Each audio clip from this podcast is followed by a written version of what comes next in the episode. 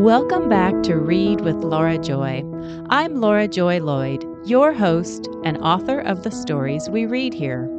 This is interactive, serialized fiction, where there's always more to the story and readers influence what happens next.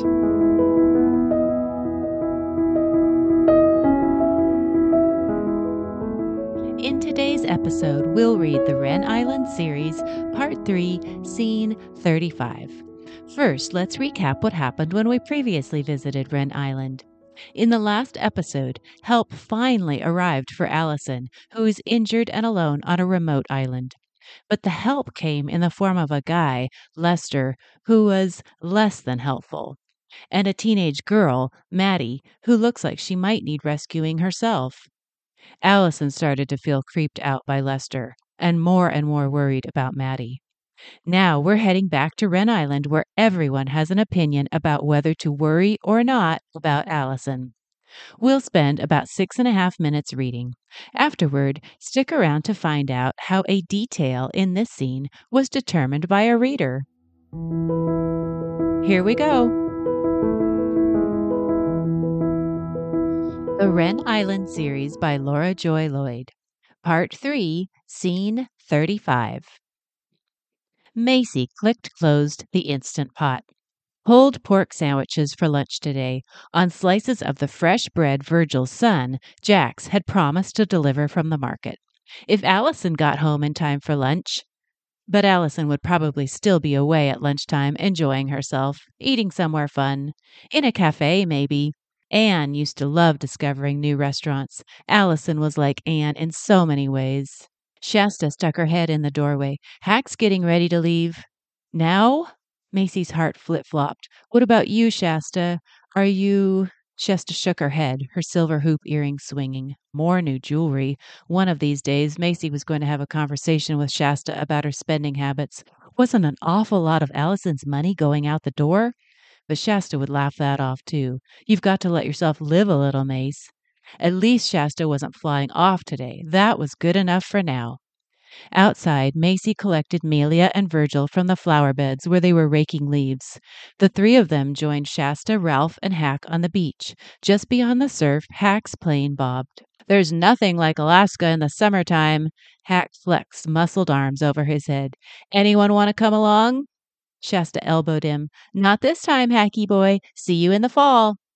Virgil nodded toward Hack's plane. You can fly pretty low in that thing, can't you? Yep, that's one reason it's handy for filming. Macy glanced at Virgil. Was Virgil thinking the same thing she was? Hack, why don't you fly around today and see if you spot Allison? Oh, pooh, Mace. Shasta rolled her eyes. Ralph shook his head. All you biddies and your worrying. All you've got to do is look up her tracker. What? Ralph nodded toward his own flat fronted cargo hauler. It's a GPS device attached to the vessel to prevent theft or track when the owner's not on board. Knowing how safety conscious Allison is, I bet she's got one. Look it up. Website? Hack pulled out his phone and tapped in the address Ralph gave him. Name of vessel? Macy looked at her sisters. Didn't any of them know the name of Allison's boat? Buttercup, Virgil and Ralph answered at the same time. Buttercup? Like the little yellow flower? Melia's smile widened. Macy smiled back at Melia. Allison's bright yellow cruiser did look a lot like a buttercup. In one of her visions to fall asleep, Macy sometimes wandered through a field of the blooming yellow flowers. But why were Ralph and Virgil the only ones who knew the name of Allison's boat? Wasn't that the sort of information Macy ought to be included in, too? Here she is. Hack held up the phone. Right here on Wren. Macy looked at the screen looked at Allison's dock, Allison's vacant dock. Oh, for goodness sake, Hack, that's not at all helpful. Ralph reached for the phone and scrolled. Wren must be the last location she allowed a public update. No collision signals, though, and no SOS. She's probably fine. Hack retrieved his phone. I'll be able to see more if I get into her account. Get into her account? Virgil's eyes narrowed. Hack tapped the screen. Here you go. She's at a little island south of the Canadian border, Seal Rock. Been there since yesterday afternoon, probably relaxing, drinking something fun. At the Look Hack Center, Macy cringed. A few minutes later, with a whine of the engine and a spray of salt water, Hack flew off. Soon he was a disappearing speck in the blue sky. Shasta and Ralph linked arms and walked toward the forest. Melia and Virgil chatted their way back toward the house. Macy followed, listening. Stepping carefully around a clump of dune grass, Melia sighed. I don't think I'd want to spend the summer in Alaska. Oh, why not? Virgil adjusted his ball cap. Alaska can't be any nicer than Wren. Virgil agreed this must be true. At the house, Virgil turned to Macy. Ed and I are putting in some fence posts today. Fence posts? As a guide along the trail leading up to the market. We might add them to the forest trails too, just wood posts with rope strung between, like they have at the commune. Can I help? Melia propped a rake against the house. Was hoping you'd ask. Virgil handed Melia a pair of work gloves, and they walked up the drive toward the market. Macy turned to go inside and almost stumbled over a blinking Louise. She looked at the dog. Don't you want to go off with someone more fun, too? Louise twitched her upper right lip and showed her teeth, her whole back end wiggling. The sound of Ed's all terrain vehicle approaching the market reached them. When the engine stopped and cheerful voices called to each other, Louise tilted her head, listening, then blinked back at Macy. She patted the dog. Just for you, we'll go in through the front door. As Macy prepared lunch, she passed bits of pork to both dogs. That business of Hack getting into Allison's vessel tracker information was strange, wasn't it? Ralph specifically said there was public info and there was not public info. Then Hack said something about logging in as Allison. How could he do that, though? Goodness, was Hack even his real name? Or had he earned it as a nickname? Shasta would tell her she was worrying too much. Take a chill pill, Mace.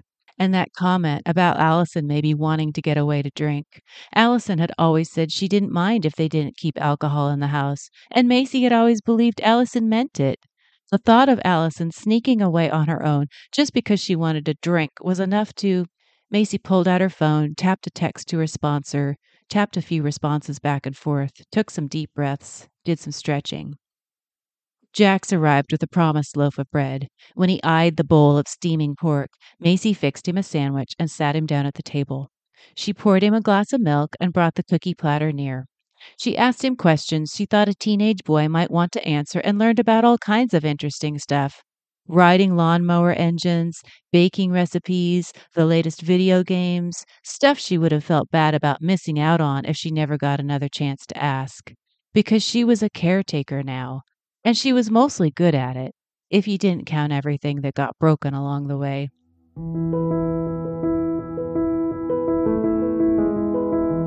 We just read from the Wren Island series, Part 3, Scene 35. Until this point in the story, I hadn't noticed the name of Allison's boat, her bright yellow cruiser. Now, though, we needed to know the name, so I asked readers for suggestions. A boat name often reflects the owner's personality, or it nods to the home port. Short and memorable, it might even be a pun. Readers sent me great ideas for the boat name, exceptional, fun ideas. And one reader submitted a name so perfect it zinged right into my heart Buttercup.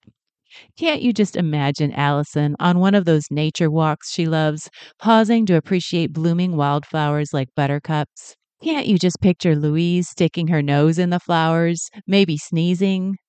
All right, my friend, Allison's so called rescue is coming up in the next episode.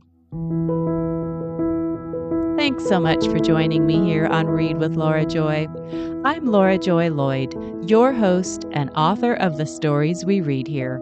To keep reading, subscribe to the podcast or click on my website in the show notes and subscribe to receive my emails. Right away, you'll receive the most recent ebook version of the Wren Island series, and you'll be the first to hear about new developments in the story and opportunities to influence what happens next.